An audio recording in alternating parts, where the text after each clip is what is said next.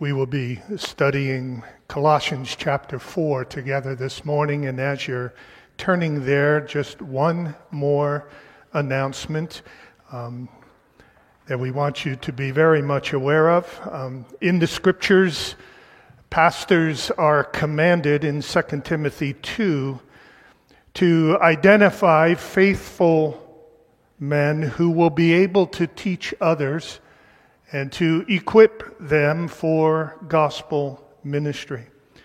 Uh, this, this aspect of our role as pastors contributes both to the needs of the local church and to the mission of God around the world. And uh, so we are, in one way or another, as your pastors, constantly looking toward and for those that we can help along in ministry aspiration and desire, uh, and potentially as elders and pastors within our own church. And to that end, we have two men who have gone through the Pursue training, a course that we put together a few years back, and who are currently working out and through a careful, extensive, ordination process for sovereign grace uh, with, for our church within our family of churches in sovereign grace. This process uh, includes a tremendous amount of study,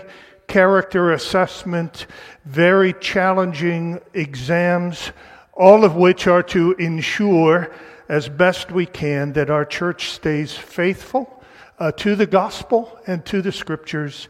Uh, and at this moment, we want to make you aware of who these two men are uh, so that you can be praying for them and that you can be giving to us your feedback, your commendations, your concerns, your questions about them. These two men are Dave Esternell and Rob Urius. Uh, these both have proven faithful in many ways in various leadership roles within the church and have been giving themselves diligently to service and to study. Uh, and we believe the moment has come to uh, let you know of them and invite you to pray for them and let us know what you think. Um, as you do, um, just be praying that the Lord would be with them as they are going through right now some rigorous examination process and uh, pray that the Lord would carry them through and that this whole process would result in the glory of God. Given their current status, uh, we are uh, putting a, a, bit of a label or title on these two men uh, calling them pastoral residents. Uh, these are men who are on track toward eldership, God willing, and will be serving in a variety of ways as they proceed. Uh, they'll be attending elders' meetings and continue serving in a variety of roles uh, community group leadership, worship oversight, evangelism. The list could go on quite lengthy. We're also eager to update you on a couple more who are being considered for a couple of other roles. We have mentioned Bill Haney as a potential deacon of Sunday Welcome Ministry, as well as Victor and Eileen Coe as potential uh, deacons of Mercy Ministry. Bill has indicated a readiness to serve in this way, and we will be installing him, God willing, as a deacon on Sunday, March the 20th. Sunday, March the 20th. Eileen and Victor are still praying, discerning the Lord's will, so pray for them.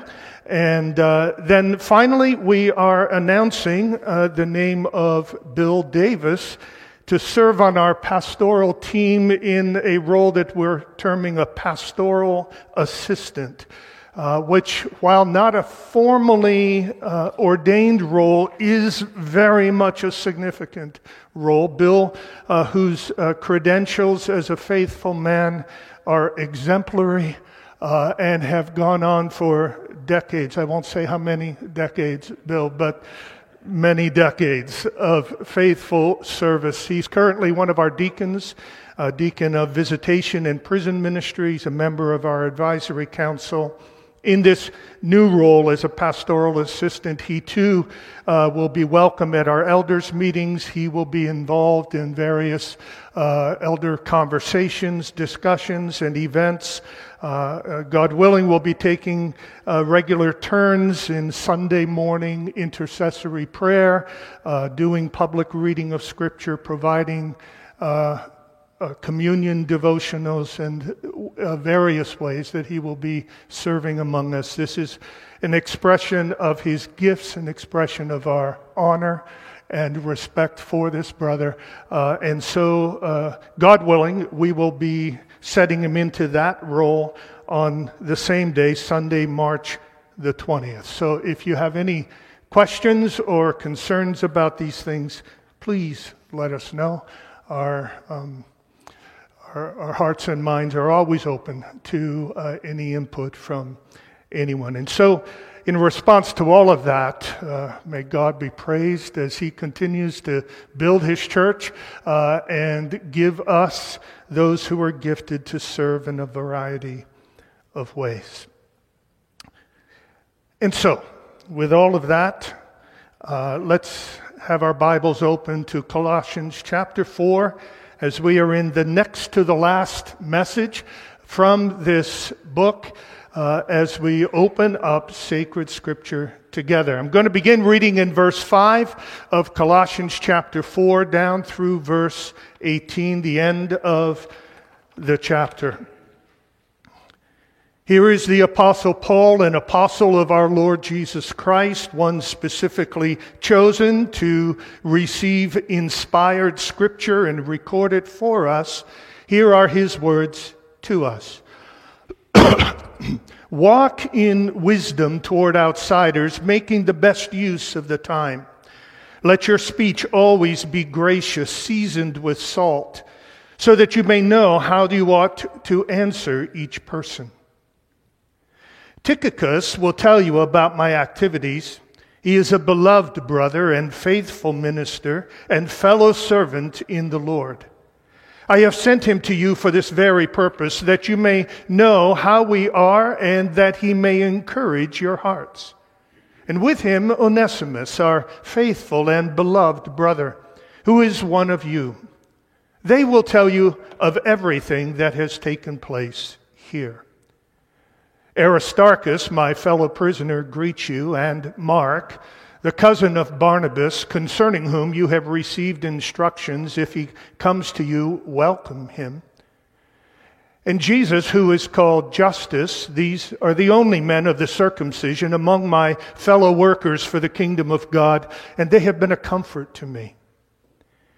Epaphras, who is one of you, a servant of Christ Jesus, greets you always struggling on your behalf in his prayers, that you may stand mature and fully assured in all the will of God. For I bear him witness that he has worked hard for you and for those in Laodicea and Hierapolis. Luke, the beloved physician, greets you, as does Demas. Give my greetings to the brothers in Laodicea and to Nympha and the church in her house. And when this letter has been read among you, have it also read in the church of the Laodiceans, and see that you also read the letter from Laodicea. And say to Archippus, See that you fulfill the ministry that you have received in the Lord. I, Paul, write this greeting with my own hand. Remember my chains. Grace be with you. This is God's sacred and inspired word, every bit as much as any other part of the Bible, however lofty and exalted those parts may be. This is God's word. At first glance, we may wonder what we can learn from this text.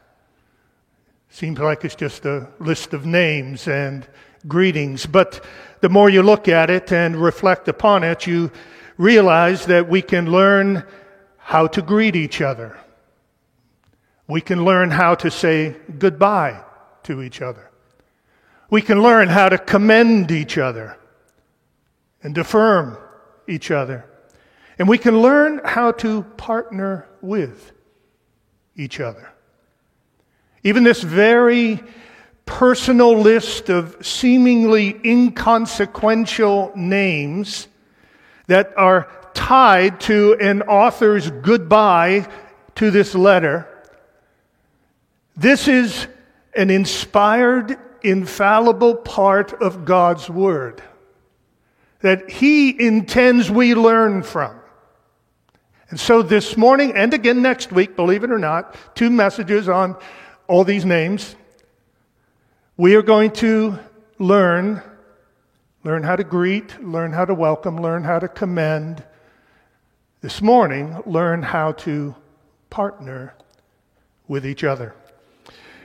You'll remember if you've been here in recent weeks that we have said time and again that we really can't understand Colossians 3 and 4 without Colossians 1 and 2. In Colossians 1 and 2, the great theme is that Christ Jesus is Lord. He is preeminent. He is first in rank, first in order, first in authority, first in glory, first in every way. And that as the preeminent one, chapter 1, it says that he is reconciling to himself all things.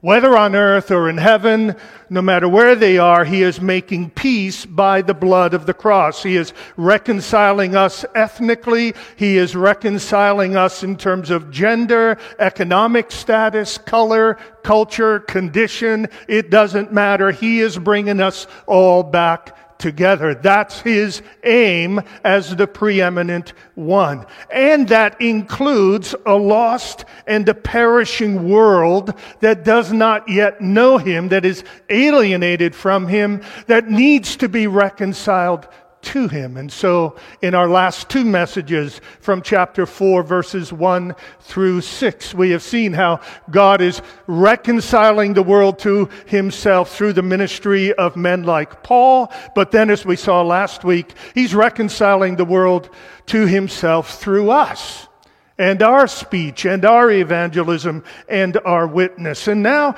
we could say in verses 7 through 18 that God in Christ is reconciling believers together in partnerships so that they might reconcile the world to Christ. In this text, we see that the Colossians were not isolated, independent Christians.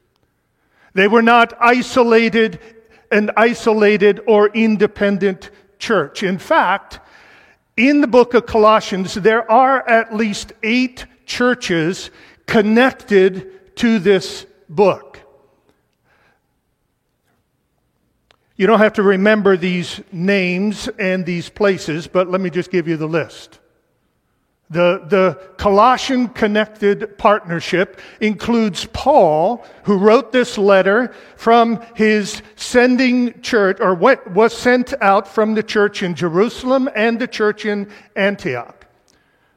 Connected to this letter is Timothy in chapter 1 in verse 1, who was from a church in Lystra.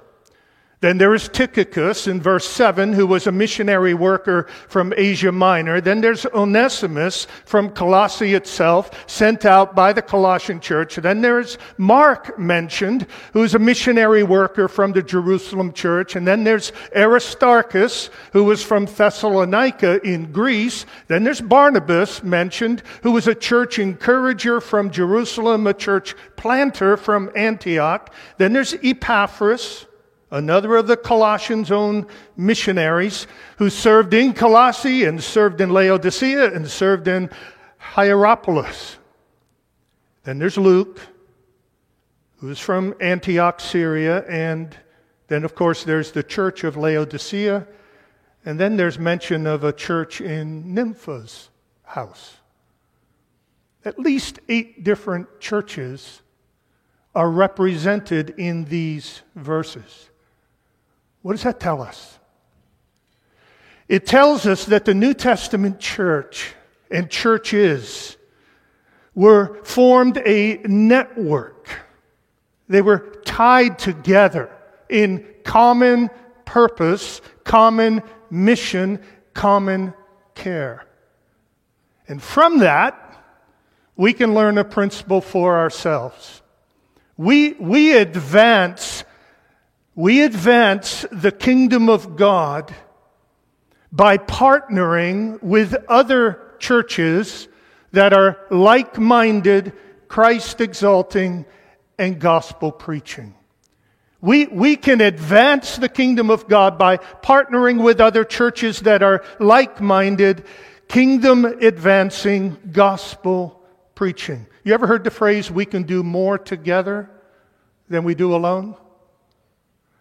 What's true of individual people is true of churches as well. In the New Testament, churches were never independent. They were never isolated. They were never islands to themselves. They always saw themselves as being connected to other churches. And that partnership of like minded, kingdom proclaiming, gospel heralding churches advanced the cause of the gospel. It is what God used to advance his kingdom. Nowadays, folks, it's, it's very popular to, to denounce and then renounce the church. It's very popular nowadays to say things like, I'm into Jesus, but I'm not into the church. My friends, that is, that is a flat out denial of the clear teaching of God's Word. It's popular, and understandable in certain ways. Because how many of us have experienced what I heard called yesterday church hurt? We've all experienced church hurt. It was mentioned a moment ago that I'm finishing up 40 years in ministry. I'm here to tell you that church hurt has been with me all 40 years. Sad to say that I've inflicted some of it. And I've received some of it. But I've never had a year. I've never had six months of ministry without some kind of church hurt. Comes with the faith. Jesus is the one who loved the church and did what? gave himself for her. The church is his body and his bride. He loves the church. And if I am to be like Christ, who loves the church, then what? I must love the church. It is Jesus after all, who came up with the idea of the church. He loved the church and gave himself for her. Ephesians 5. It is Jesus who organized and established the institutional church, appointing leaders, commanding the initiation rite of baptism and then the ongoing sacrament of the Lord's Supper. It is Jesus who commanded regular attendance to worship and preaching and fellowship. It is Jesus who commands us to support the church and its mission through sacrificial generosity and funding. It is Jesus who created accountability structures and ordained offices like deacons and elders and who ordained even how the gospel is to be passed on to the next generation. It is Jesus who called the apostles to network the churches into an organized, even institutional form so that it could do more together. They could do more together than they could do alone. What I want to do in our time this morning is simply to recount some of the ways that the Colossian church and other New Testament churches partnered. What did they share? Well, first of all, they shared people. We saw this, didn't we? Just in the reading. Paul, Timothy, Tychicus, Onesimus, Mark, Aristarchus, Barnabas, Epaphras, Luke, eight or nine different churches all pooling their, some of their best and most gifted people for the sake of the advancement of the gospel. We are a part of a partnership of churches, Sovereign Grace churches, and one of the benefits of this partnership is that we get to share gifted people. Uh, we get to benefit from them, and if I dare to say it, some of them are benefiting from us. Um, Alex serves on our regional judicial review committee as one of the men who carefully and, and reverently and cautiously and wisely help churches work through issues with their pastors and with each other. Pat and Lynn, Paris, we've given them, haven't we, to Costa Rica for a year. Uh, so, partnership in the gospel. Yesterday, I spent six hours sitting with two men, along with uh, on a panel, ordination panel, with two other men, examining and assessing two men for gospel ministry, asking six hours worth of questions, search and assess. I got a call the other day, uh, a few days ago now, from a sister church in Florida. Uh, the pastor asking if there was any way that I could visit their church in June because he is in need of rest and he wants me to do the seminar that my uh, communication seminar and to preach there uh, to, to give him a chance to get some rest. Um, we are partners in ministry. We share I wish I had time, but if you, if you want an incredibly beautiful read, uh, take some time this afternoon or evening and read Romans chapter 16. Romans 16 gives a list of greetings like this one, only about twice as long. It's an amazing read. It's beautiful. It's one of, this may sound strange, but, and there's probably an exaggeration, but I'll say it anyways. It's one of my favorite chapters of the Bible after about 50 others. But let's, you know what I'm trying to say, right? Um, it's, oh, it's incredible as, as Paul just greets and commends at least 30 people by name and attaches to most of them a descriptive word of commendation for their ministry, men and women doing amazing things in the cause of the gospel. New Testament church partnership involves the sharing of people. The sharing of people. It involves mission updates. Chapter 4 of Colossians, verse 7. Did you notice this? Tychicus will tell you all about my activities. Then down in verse 9, they will tell you of everything that has taken place here. Part of the partnership is that there, we are able to give updates to each other in what God is doing around the world. I was with, like I say, I was with uh, some Sovereign Grace brothers yesterday, and um, one of them has very tight connections uh, to Belarus and, and to that area of the world. And so he was able to give me an update, a report on the effect of this war on the Belarusians and on the Ukrainians and even on the Russians themselves. And it was good to hear a uh, pretty much firsthand or up close report of what's going on there. The Colossians shared mission updates, they shared scripture. They shared scripture. Notice verse 16. When this letter has been read among you, have it also read in the church of the Laodiceans, and see that you also read the letter from Laodicea. You'll hear more on this next week from our brother Rick. But there are two letters that they were to share this one and another one.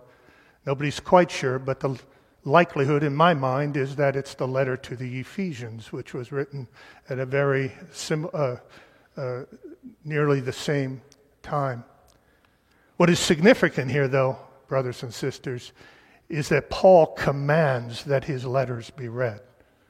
And we're going we're to hear about the public reading of Scripture next week, so I'm not going to get into that. But what I want us to make sure that we understand is that what this means is that the New Testament churches shared a common source of truth. They shared sacred Scripture. They shared the things that they believed. And in fact, in 1 Thessalonians 5, Paul says, I put you under oath before the Lord to have this letter read to all the brothers. That's solemn. If I ever say that to you about my writings, kick me out. I mean, don't even let me finish the sermon. I would never dare to say, I put you under solemn oath to, res- to read my writings. Paul said that. Why? Because what Paul wrote is what God inspired. Paul's words, under the inspiration of the Holy Spirit, were God's words, right down to the words we're looking at here today. And they shared a body of authoritative truth the scriptures that they were obligated to give their faith to and their obedience to. They shared labor. Notice verse 10. Aristarchus, my fellow prisoner, greets you, and Mark, the cousin of Barnabas concerning whom you have received instructions. If he comes to you, welcome him. Jesus, who is called Justus, these are the only men of the circumcision among my fellow workers for the kingdom of God. And in verse 13 it says, Paul says of Epaphras, I bear him witness that he has worked hard for you don't know if you knew this or were aware of this, but part of the calling of the Christian life, whether you're a Paul or whether you're a Tim Shorey or whether you're anyone sitting in any of these pews here, when you come to faith in Christ, you come to serve Christ and His church, and that includes hard work. Hard work. It is not an easy path. It is, it is not a lazy path. It's hard work. Faithfulness to Christ and His church is hard work. And may it be that what Paul wrote of the Thessalonians, he remembered their work of faith and their labor of love. May that, may we be known for that. We are a hard working, hard working congregation. Putting heart and sweat and tears into the work of the kingdom of God. No matter who we are. They shared labor. They shared sufferings. Verse 10 Aristarchus was a fellow prisoner. Verse 13 Epaphras worked hard and struggled for them, agonized, literally, the Greek says, in prayer. They shared encouragement and comfort. Verse 8 I have sent him, Tychicus, to you for this very purpose, that you may know how we are and that he may encourage your hearts. And then he speaks of others who have come to serve him. And at the end of verse 11, they have been a comfort to me. Christians need encouragement, don't they? Churches need encouragement. One of the great values of partnership is that we can encourage each other and we can encourage other churches in the Lord.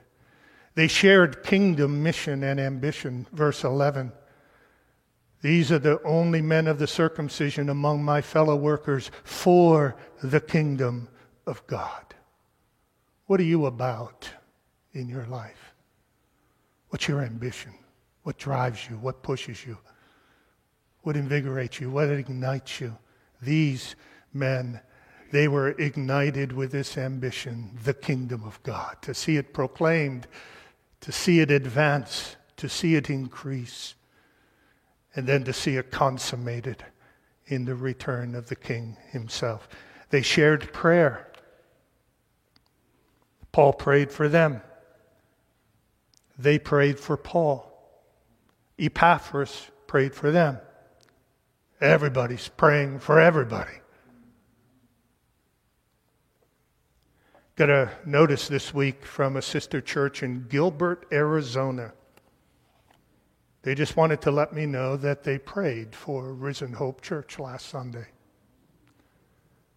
They, they prayed that we would become established in our new building, that we would see our mission expand in our county, that we would experience unity in the church. They prayed for us. What a great blessing.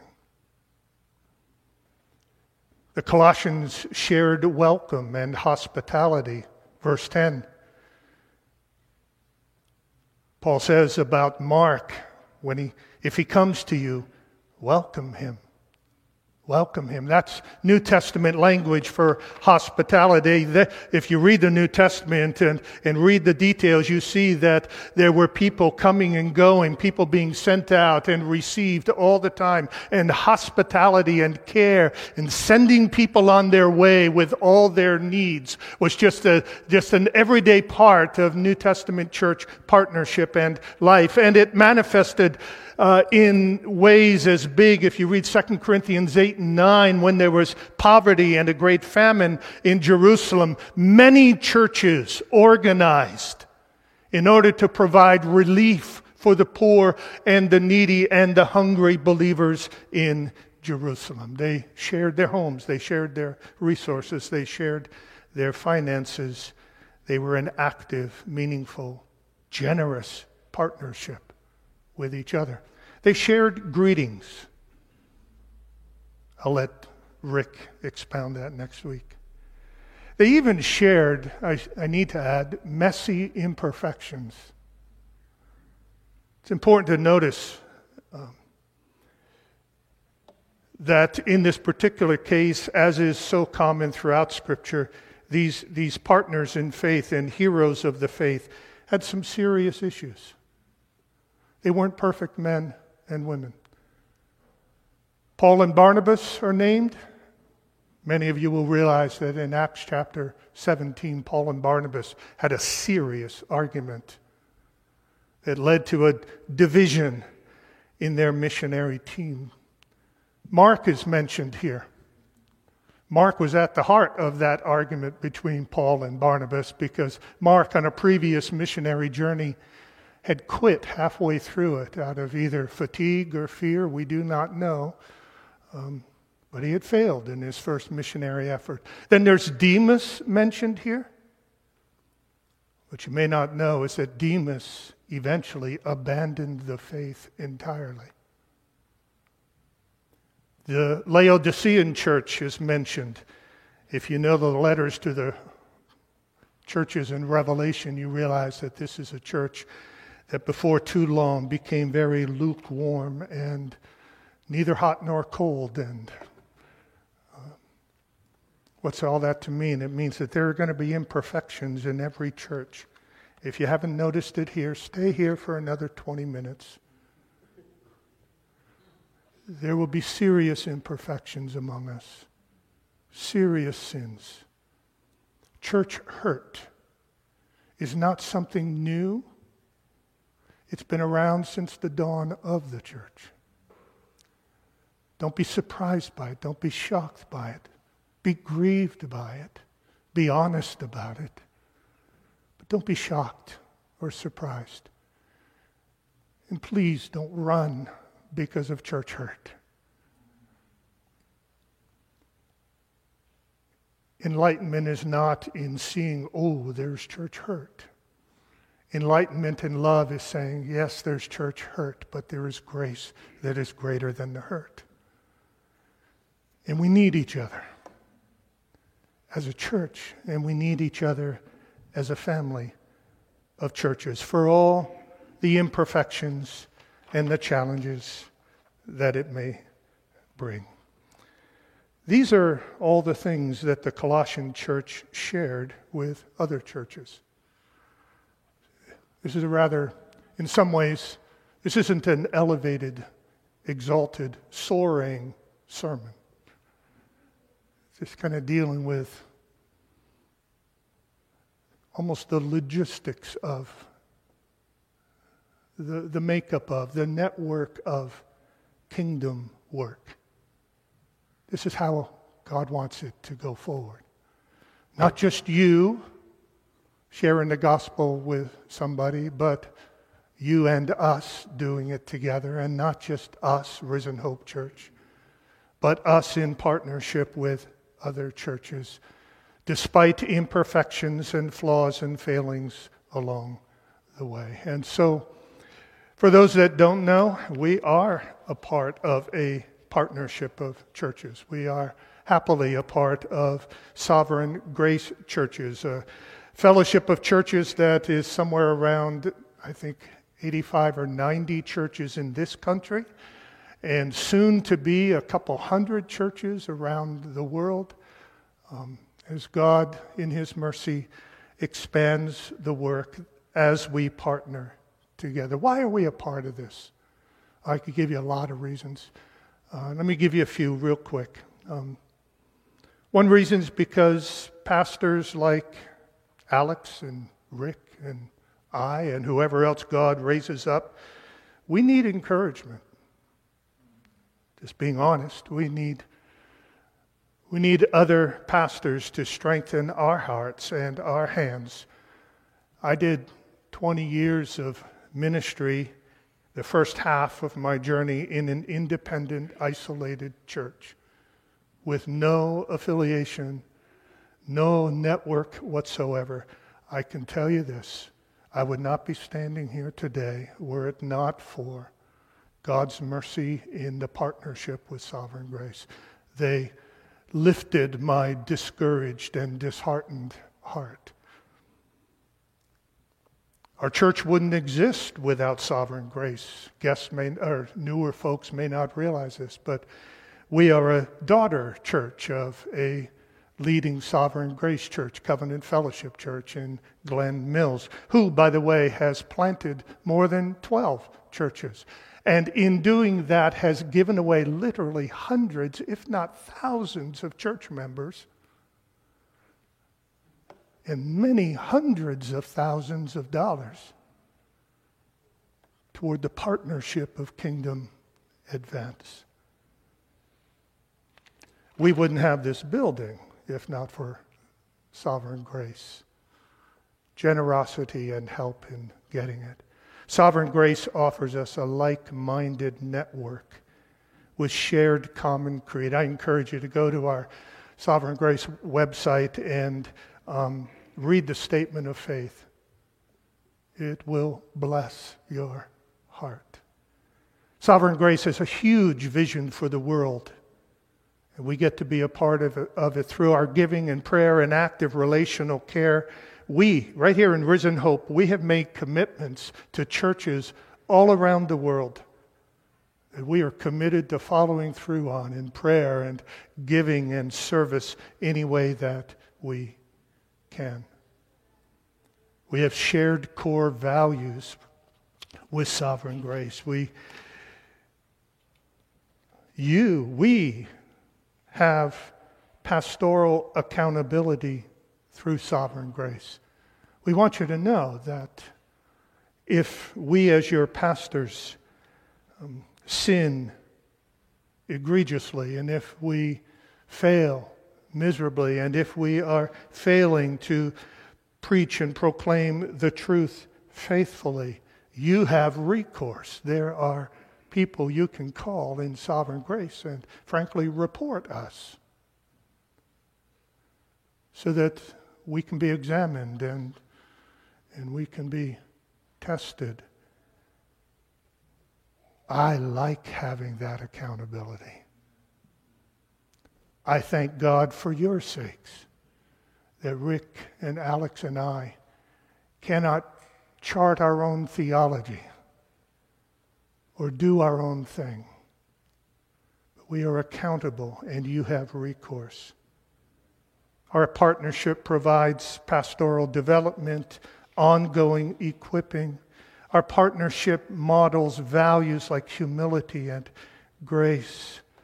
Our partnership, Sovereign Grace, has a proven history of learning and growing in areas where maybe they've been weak in the past. I thinking about theology. I'm thinking about preaching. I'm thinking about global missions. I'm thinking about uh, commitment, ongoing, increasing commitment to uh, racial harmony conversations and understanding uh, that I'm hearing among the pastors and their churches. My heart is encouraged by the growth that's happening, and I'm glad to be a part of it.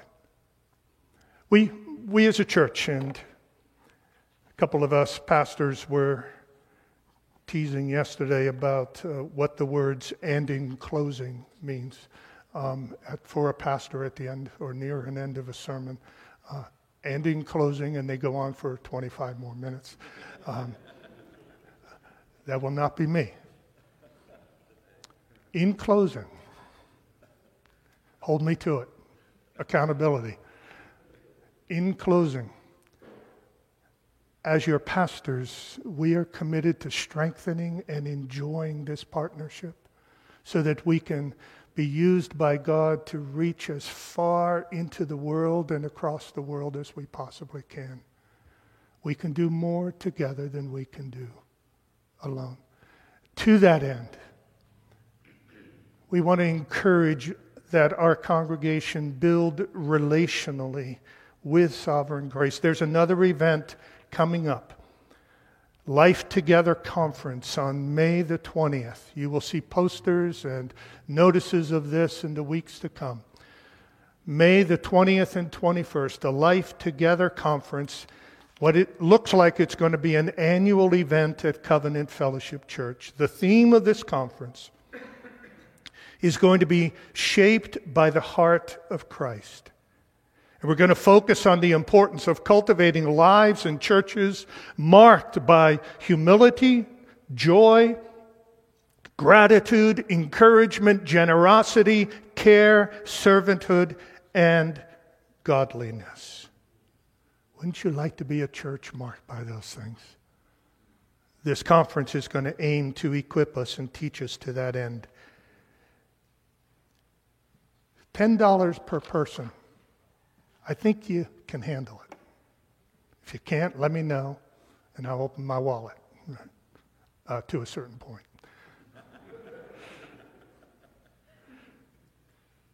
there will be wonderful singing of brothers and sisters from 10 different churches. Our gospel praise team is going to open up the conference that Friday night and lead the worship. It's going to be some wonderful teaching. In the main sessions, I've been asked to do a breakout session on the need for humility in the pursuit of racial understanding and harmony in the church. We want to pastorally ask, ask with earnest heart that you set this time aside. May 20th and 21st. And let it be, perhaps for some of you, an introduction to our partnership of churches. For others, a deepening and a strengthening of that partnership. Um, what is this all about? It is about having a faith and a vision that are bigger than our own individual lives, or even the walls of this church. This is about having a vision to make a difference in the world through partnership, even as the Colossians in their young, young church made a commitment to partner with others to advance the kingdom. May God give us faith to do it. Let's pray. Father in heaven, Lord, we have but one highest allegiance, and that is to Jesus Christ the Lord. Our highest allegiance is not to any church or group of churches. Our highest allegiance is not even to ourselves. Our highest allegiance is to the Lord Christ, who is preeminent above all things. and is reconciling all things to himself. And in that allegiance, O oh Lord, we want to be found faithful, humble, godly, and we want to be found in partnership, doing the hard work of gospel ministry side by side with one another and side by side as churches committed to this singular ambition to declare the lordship of Christ everywhere in this world. Would you please, Lord, give us faith for this and commitment to it? And Lord, as we process and review and pray and apply these things, may your grace be with us. May your strength empower us. May your love fill us. Keep us, O oh Lord. Uh, watch over us until we meet again. In Jesus' name, amen. Amen.